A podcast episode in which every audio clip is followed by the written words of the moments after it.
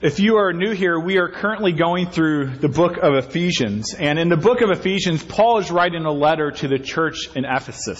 And the first three chapters, he explains the life that we have in Jesus Christ. That because of our sin, we are dead in our sin. But God, through his mercy and grace, makes us alive, alive in Jesus Christ. The last half of the book, he talks about what it means to live life in Christ. How do we live in response to what God has done for us? How does life look differently? We have uh, we've been walking through Ephesians for the past few weeks, and what we've seen is that this new life that we have in Christ has a dramatic effect on the church, has a dramatic effect on the community here and your family at home. We learn that we're supposed to maintain the unity that God has given to us through the Holy Spirit, that we are to respond to one another with gospel love, with gentleness and patience and love. Last week we studied how we are supposed to take off the old self. We are supposed to take off the sinful heart, the depraved mind, and we're supposed to put on the new self. We are supposed to put on Christ. We are supposed to put on God's righteousness and God's holiness. And as God commands us to put off our sin and put on Christ's righteousness, we can do it because Christ did the exact opposite at the cross. At the cross, Jesus put off his righteousness and took on our sin and paid the penalty so that we could live righteously for God. And so Paul is continuing this theme of putting off the old self and putting on the new self. Today, that's what we're going to look at in Ephesians chapter 4, verse 17 through 24. In the Red Bible, it's page 978. We're going to actually probably spend maybe uh, three weeks looking at this, two or three weeks. But we'll start by looking at how the gospel transforms our language and our words. Ephesians 4, verse 25. Ephesians 4, 25. Therefore, having put away falsehood, let each one of you speak the truth with his neighbor, for we are members of one another. Be angry and do not sin. Do not let the sun go down on your anger, and give no opportunity to the devil. Let the thief no longer steal, but rather let him labor, doing honest work with his own hands, so that he may have something to share with anyone in need. Let no corrupt talk come out of your mouths, but only such as is good for building up as fits the occasion, that it may give grace to those who hear. And do not grieve the Holy Spirit of God, by whom you were sealed for the day of redemption.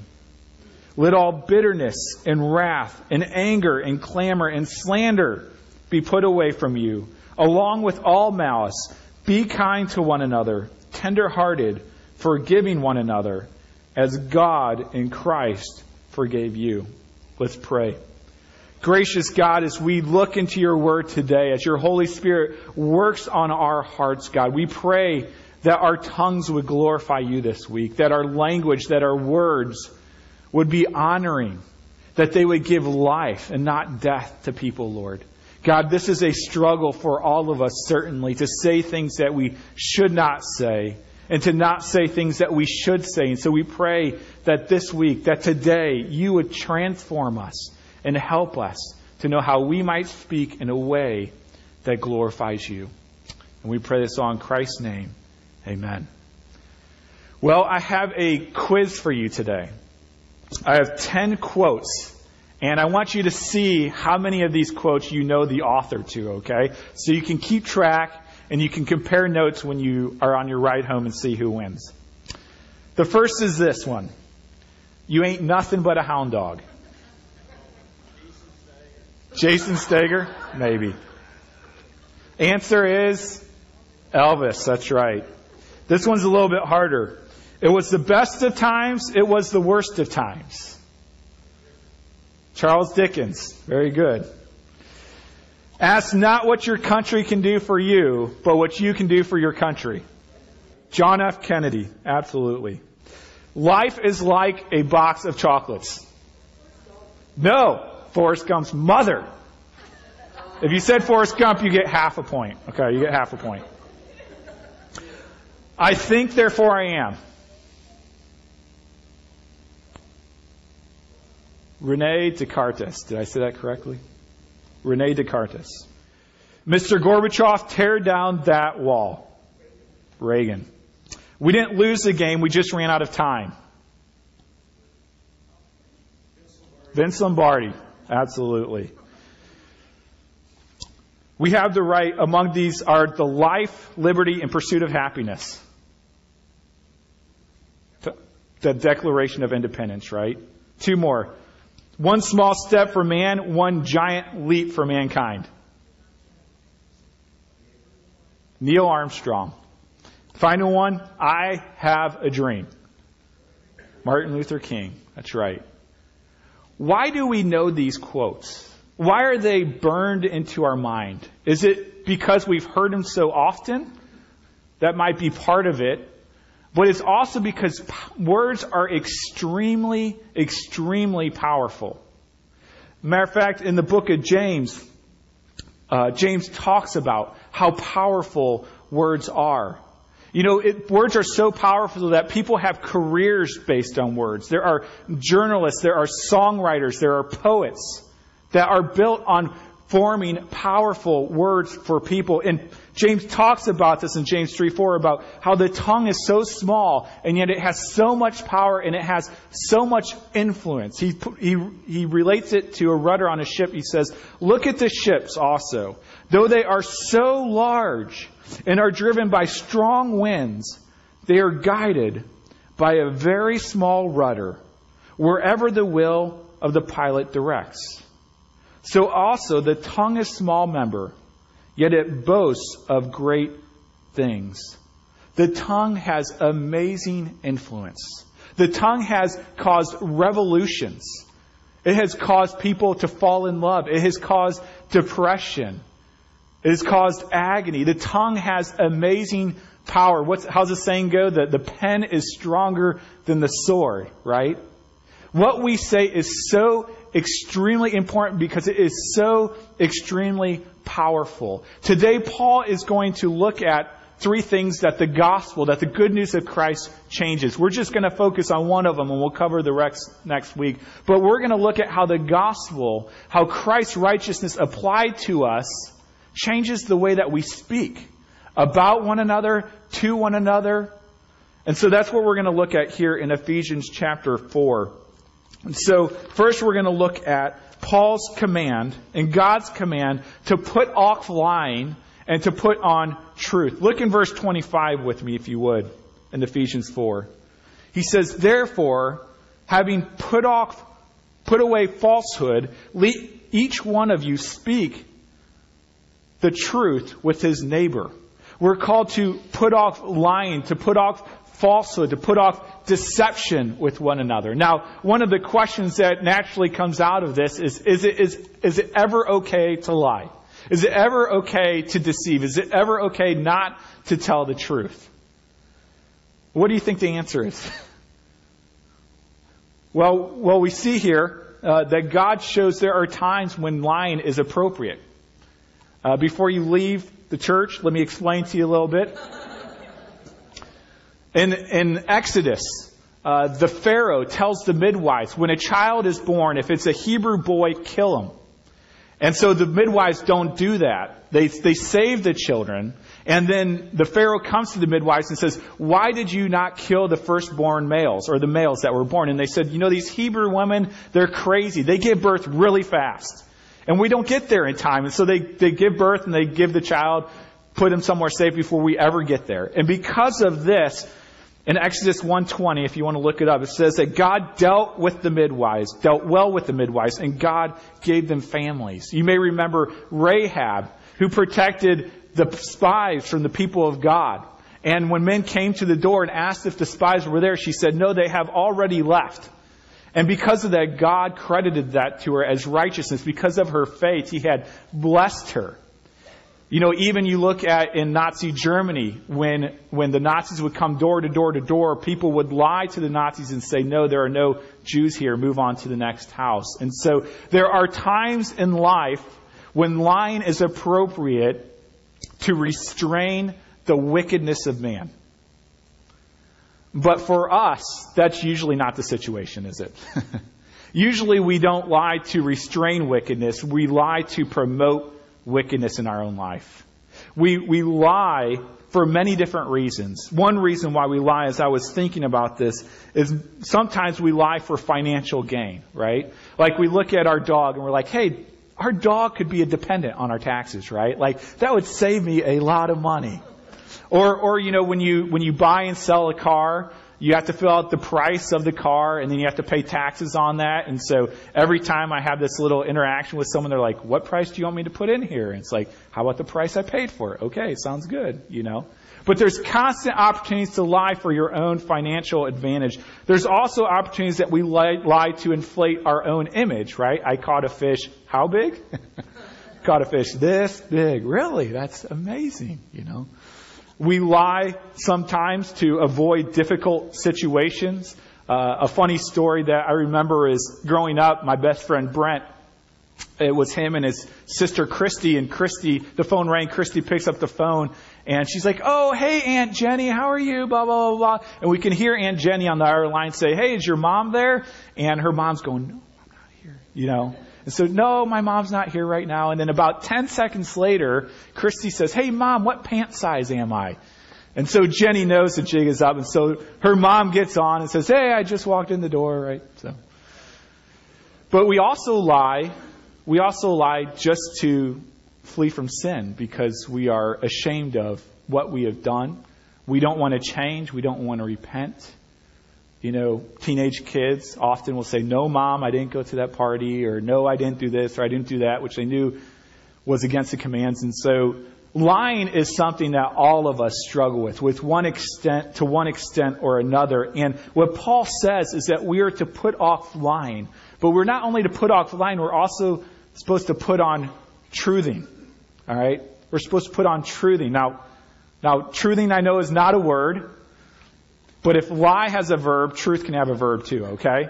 So we're supposed to put on truth and we're supposed to put on being truth tellers. You know, and many times to tell the truth comes with very, very difficult consequences, doesn't it? Sometimes it comes with being grounded. Sometimes it comes with a loss of money. It can come with many different things just to tell the truth. Uh, Jason and I and a few guys were at a presbytery meeting. That's, that's a gathering of all the churches in our denomination. And there was a man there who was talking about his prison ministry that he was doing. And he talked about how when he was in prison, he had a cellmate. And this cellmate had committed this horrific crime. He didn't share it with us, but he committed this horrific crime. And, and for two years, the police were looking for who had done this crime. During those two years, this man, the cellmate, came to faith in Christ. And part of his repentance was going to tell the truth. He went to tell the officials, the authorities, that he was the one that committed a crime. And because of his telling the truth, he received life in prison, which was 25 years. And so, because this man was committed to tell the truth, he has spent 25 years of his life in prison. And so, there is no fooling around. Telling the truth sometimes comes with very difficult circumstances. But God tells us to be truthing because the alternative is far worse. The alternative is lying. And when we lie to one another to cover up wickedness, we bring division into the family. And that's what Paul is talking about here in verse 25. He says, having put away falsehood, let each one of you speak the truth with his neighbor, for we are members of one another. He's saying we are members as body parts are members of one body. We are members of one body, and the head is Christ. And so, in the household, in the church, in this family, as we lie to one another, when we lie to one another, we're disjoining ourselves from the family. We're hurting the body. We're hurting ourselves. We're creating friction and tension and distance. I think we all know what it's like when you have a lie, when you have something that you know you should tell someone, but you don't want to, and it weighs heavy on you, and it creates this invisible barrier from communication, from love, from understanding between one another. And what Paul says here is tell the truth. Tell the truth because it is divisive when you don't. I remember after Brett Favre retired and moved on to uh, the Jets, uh, the season after, the commentators, just like every game, were talking about the Brett Favre uh, finagle, whatever happened, right? And, you know, the tension there was between Brett Favre and the Packers organization and the division that was created. And at one point in time, the commentator said this, and I thought it was fantastic. He said, there are three sides to every story. There's his side, there's their side, and there's the truth. We're called to be truth tellers. Jesus Christ himself says, I am the way and the truth and the life. And so for us to, to promote falsehoods, for us to tell lies, is actually to act contrary to the body that we're connected with. It's to act contrary to the head, which is Christ, who is the truth. And so Paul calls us to be truth tellers.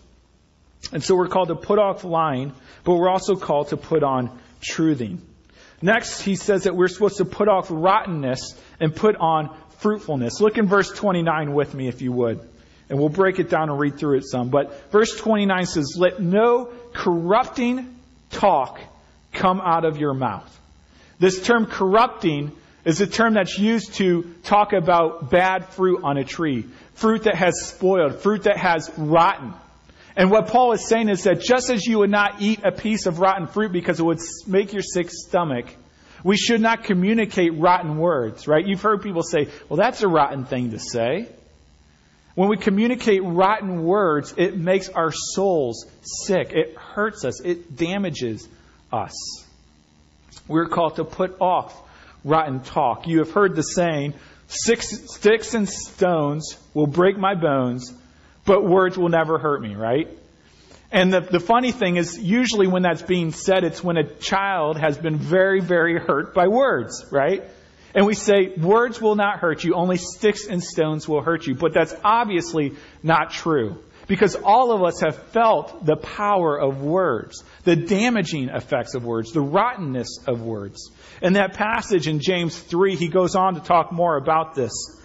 Um, he, he, again talks about how, uh, look at the ships also, though they are so large and driven by strong winds, they are guided by a very small rudder. Wherever the will of the pilot directs, so also the tongue is a small member, yet it boasts great strength. And then he goes on and he says, How great a forest is set ablaze by such a small fire, by just a match. A whole forest can be set on fire. Verse 6 And the tongue is a fire, a world of unrighteousness. The tongue is set among our members, staining the whole body, setting on fire the entire course of life, and set on fire by hell. What a powerful statement, huh? What a dramatic statement. But all of us have felt the burn of rotten words. All of us have felt the fire of rotten words in our lives. All of us can probably remember a time in our life when someone spoke something to us that was rotten, that was hurtful, that was painful, that in one way or another they said, You're not valuable. I don't love you. I don't care for you. You're not worthy. I don't want you. These are rotten words that are extremely powerful, but also extremely painful. I remember when I was in middle school, I, uh, I, my parents, for some reason, didn't want to buy me $300 outfits for school, and so I would wear used outfits. And, and it, looking back, it was brilliant, but as a teenager, I thought they were horrible. And so, but I would go and I would go in these outfits that my older brothers wore. I was the youngest of five children. And because my clothes weren't like perfect and pristine and like polos and khakis and all that, people started calling me hoopty because my clothes were hoopty. And, uh, yeah, laugh it up. Come on.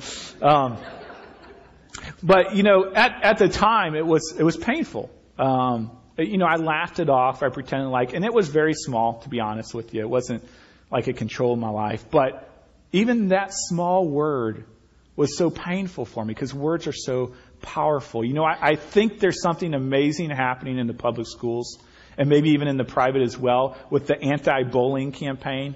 But the reason why it's come about is because people have recognized the power of words. They can just be absolutely devastating.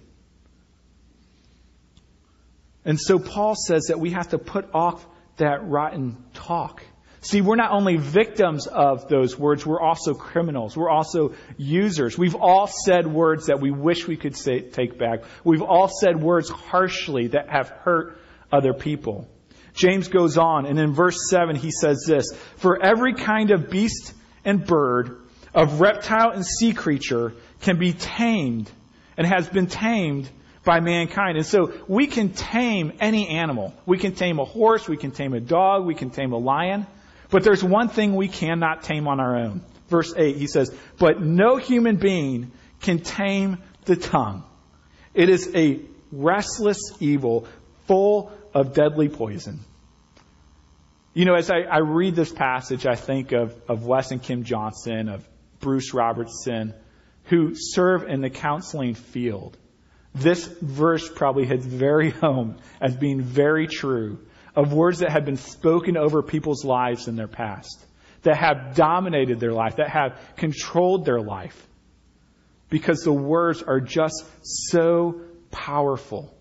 And either someone could say it to your face, as we've been talking about, or it could be behind your back. It could be gossip or slander in which someone is tearing you down when you're not around. Just this past week, I know a friend of mine made this decision that I thought was just absolutely foolish absolutely foolish. I could not believe he was making that decision. And I wanted so bad to go tell my wife, can you believe they're thinking of doing this? Like, can you believe that he wants to do this? But I was reading this passage, preparing for the sermon, but I'm so prone to do that. I'm so prone to go and slander other people. But God says, do not do that. Put off that unfruitful, rotten talk because, and here's what he says, because it grieves the Holy Spirit. Look in verse 30, and this is just mind blowing. He says, Do not grieve the Holy Spirit of God, by whom you were sealed for the day of redemption. How does our rotten talk grieve the Holy Spirit? What is the connection between that? Well, you see, God, with His Word, creates. In the beginning, God created the heavens and the earth just by speaking them into existence. But because of our words, because of our rotten words, we have brought death, we have brought destruction, we have brought sin into the world, and we have separated ourselves from God. And what was God's solution to this? It was to send the Word. It says that Jesus was the Word who became flesh for us, and He took our sin upon Himself and died on the cross for us. And He has redeemed us. And as He has redeemed us once and for all, the Holy Spirit, through the Word of God, the Holy Scriptures, is continuing to redeem us. You all are probably familiar with the verse 2 Timothy 3.16 that says, All Scripture, which is the Word of God, is breathed out by God and profitable for teaching, for reproof, for correction, and training in righteousness. The Holy Spirit continues by its Word to transform us to change us, to redeem us into what we will be one day in heaven with God. And so we have to put off rotten talk that grieves the Holy Spirit, but that's not enough. You can't merely just not say bad things. He says, put on fruitful talk. Look at verse 29 with me again. He says, let no corruption, cor- corrupting talk come out of your mouths, but only such as is good for building up as fits the occasion, that it may give grace to those who hear. We have to put off rotten talk and put on fruitful talk. Fruitful talk that builds up. He kind of gives two indications of whether your talk is fruitful or not. The first thing he says is that it builds up as fits the occasion. The picture that he's drawing here is of the temple being created. When this term's used in the New Testament, it's often used of the temple and of buildings being built together. You know, I, I used to build sunrooms for a while, and it came in this box, in this kit, and we would dig the holes. And we would put concrete down, and then we would put the, the wood in there, the four by fours, and then we would lay down the foundation, a thick floor. And around the floor, we would put in this track, and then we would take the, the walls and we put them up and then we would put the roof on and then we would put the windows in. But one thing by one thing by one thing, one brick by one brick, one wall by one wall, we would build this. And Paul says, let your words build one another up. Let your words drive one another to Christ. This term also is translated edify, to build up, edification. It's the same word. Edification is defined this way. It's a definition that I like. It says to talk in a way that promotes another's growth in Christian wisdom, happiness, and holiness. And so the question is, are our words doing that? Are our words building one another up into Christ? Or are they tearing one another down? Paul goes on to talk about when we edify people, when we build people up, it takes great wisdom and it takes great discernment and it takes great guidance by the Holy Spirit because it is dependent on the occasion. That's what he says, as fits the occasion. Build one another up. And so if your friend is discouraged, you can give them genuine encouragement. If they are brokenhearted because of the devastation of a fallen world, you can point them to the great comforter. If they are running away from God, you can call them to repent and come back to God. But all of it to encourage them, to edify, to build them up and draw them closer to God. And so, fruitful talk builds up. Also, fruitful talk gives grace to those who hear. This is absolutely amazing to me.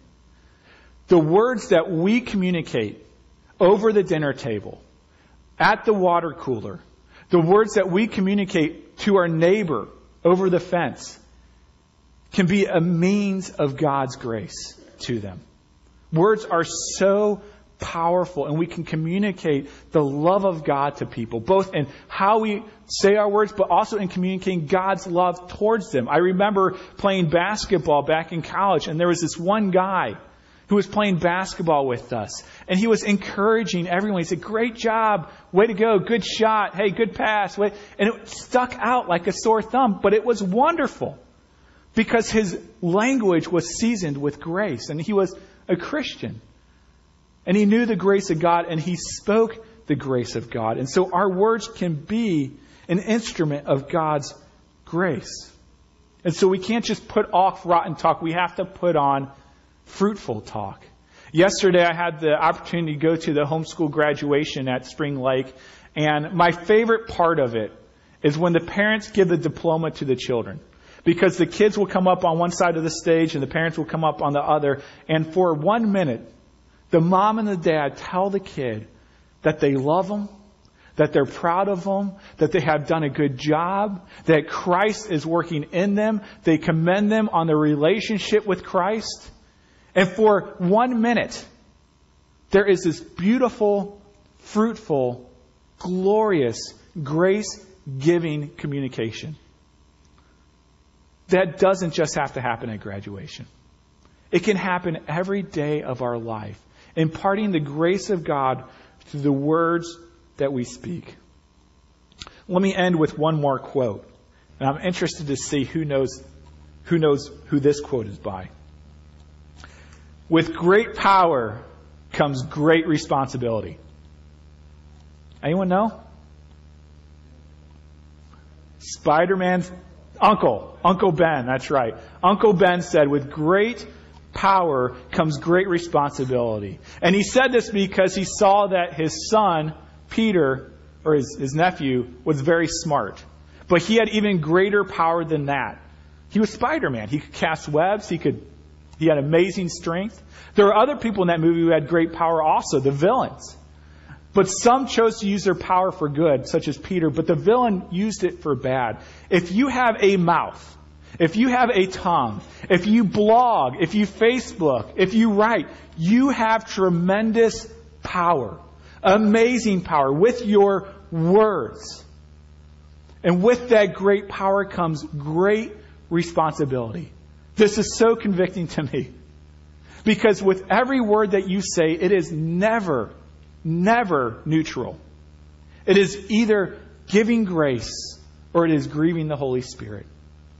And so let's pray that this week God would give us the grace that we might impart His grace to others. Let's pray. Gracious God, you have given us a great power, the power of communication. Words are so powerful, Lord.